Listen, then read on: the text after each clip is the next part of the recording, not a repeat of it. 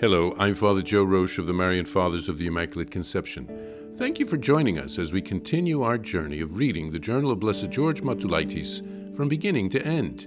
Today we take up from where we left off, beginning with March 20th, 1921, Part 1, pages 305 through 307. March 20th, 1921, Part 1.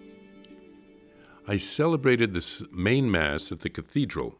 It is Palm Sunday. As I was leaving the church, I could see some ladies urging the women who were coming out to attend a political meeting. Then I saw a group of people, mostly women, but a good number of men as well, gathered in front of the cathedral. One of the men had climbed onto a monument and was addressing and organizing the gathering. The crowd was not very large. It turned out that this was a meeting of women protesting against Colonel Chardigny for not allowing the women to vote during the plebiscite. The meeting did not appear very successful. During the afternoon services at the cathedral, I preached on the Passion of Jesus. The cathedral was full of people, just as it had been during all the sermons on the Passion. The people must like these sermons. It seems that this is what they want to hear, since they have had enough sermons on political and ethnic topics. Whoever wants politics can go to a political meeting. The people are happy to get a respite in church, at least to hear the Word of God, to calm down and turn inward, to meditate on their eternal salvation. Major Usquiano uh, came at seven in the evening and brought Monsignor Ratti's letter. I spoke with him for more than an hour. It turned out that he had discussed my position here and the situation in the diocese with Monsignor Ratti. I learned a few things from Mr. Usquiano. The Endex are conducting a campaign against me on all fronts. Mr. Shimon Majerstovich, a landowner from Panevicius, had approached Usquiano to ask his help in removing me from Vilnius through the Spanish embassy at the Vatican.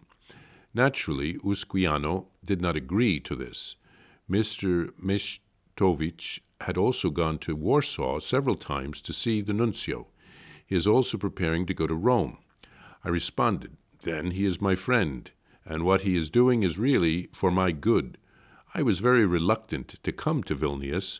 I did what I could not to be appointed here, but my efforts were unsuccessful. I came because the Holy Father ordered and pressed me to do so, and I will gladly leave as soon as the Holy Father gives the word. Usquiano affirmed, I know that this is true. Archbishop Ratti told me about it. Sir, I went on, kindly ask those who are carrying on this campaign against me to point out the facts and instances where I have been at fault. It would be very useful for me to know this. He replied, They are criticizing you because there is no Polish auxiliary bishop as yet. But that is not my fault, I explained. I have made every effort to have one appointed.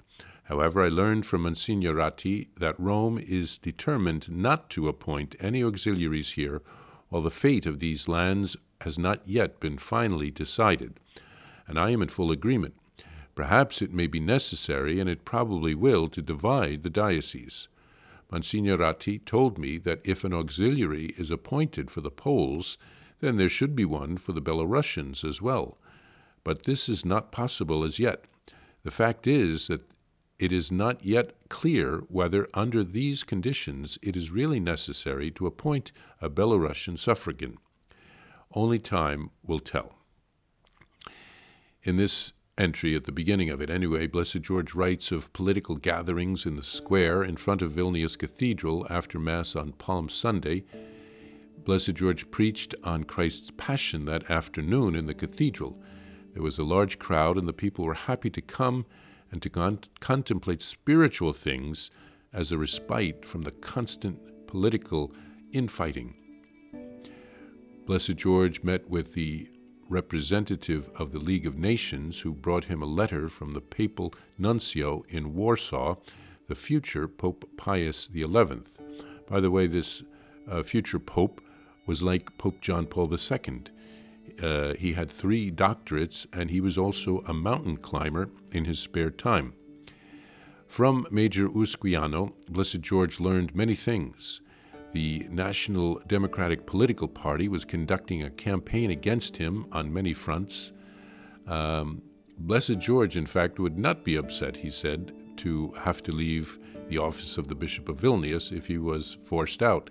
He had never wanted it, and he had encountered nothing but suffering from the beginning. The papal nuncio was also well aware of the predicament of Blessed George in Vilnius. He had enemies on every side. They discussed one accusation against him that he had, didn't yet have a Polish auxiliary bishop, but he stated that that was out of his control. The Vatican did not want to appoint one until the fate of that land was decided politically.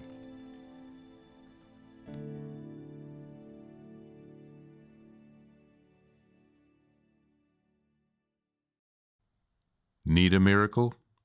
Here's a prayer for a special grace through the intercession of Blessed George, which has received ecclesiastical approval. In the name of the Father, and of the Son, and of the Holy Spirit, Amen. O God, our Lord and Father, you surround us always by your care.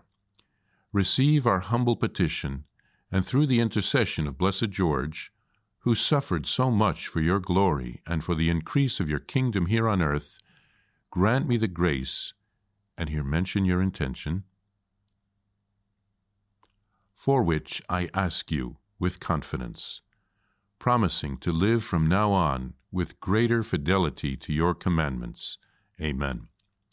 Our Father, who art in heaven, hallowed be thy name. Thy kingdom come, thy will be done, on earth as it is in heaven. Give us this day our daily bread, and forgive us our trespasses, as we forgive those who trespass against us. And lead us not into temptation, but deliver us from evil. Amen. Hail Mary, full of grace, the Lord is with thee. Blessed art thou among women, and blessed is the fruit of thy womb, Jesus. Holy Mary, Mother of God, pray for us sinners, now and at the hour of our death. Amen. Glory be to the Father, and to the Son, and to the Holy Spirit, as it was in the beginning, is now, and ever shall be, world without end. Amen. To receive a Blessed George prayer card, or to report graces received through the intercession of Blessed George, please visit us at thedivinemercy.org slash journal. That's thedivinemercy.org slash Journal. Blessed George, pray for us. Jesus, I trust in you. Please follow or subscribe to this podcast to receive the latest episodes and updates. If you have been blessed by this podcast, I invite you to leave a review. Reviews greatly improve our podcast ranking and will help spread this podcast to other people throughout the world. Thank you, and God bless you. Are you a Marian helper? Join our Spiritual Benefit Society and start sharing in the graces of all the daily masses, prayers, and good works of Marian priests and brothers all over the world. Sign up is free and easy. Simply visit micprayers.org. That's micprayers.org. Thank you, and God bless you.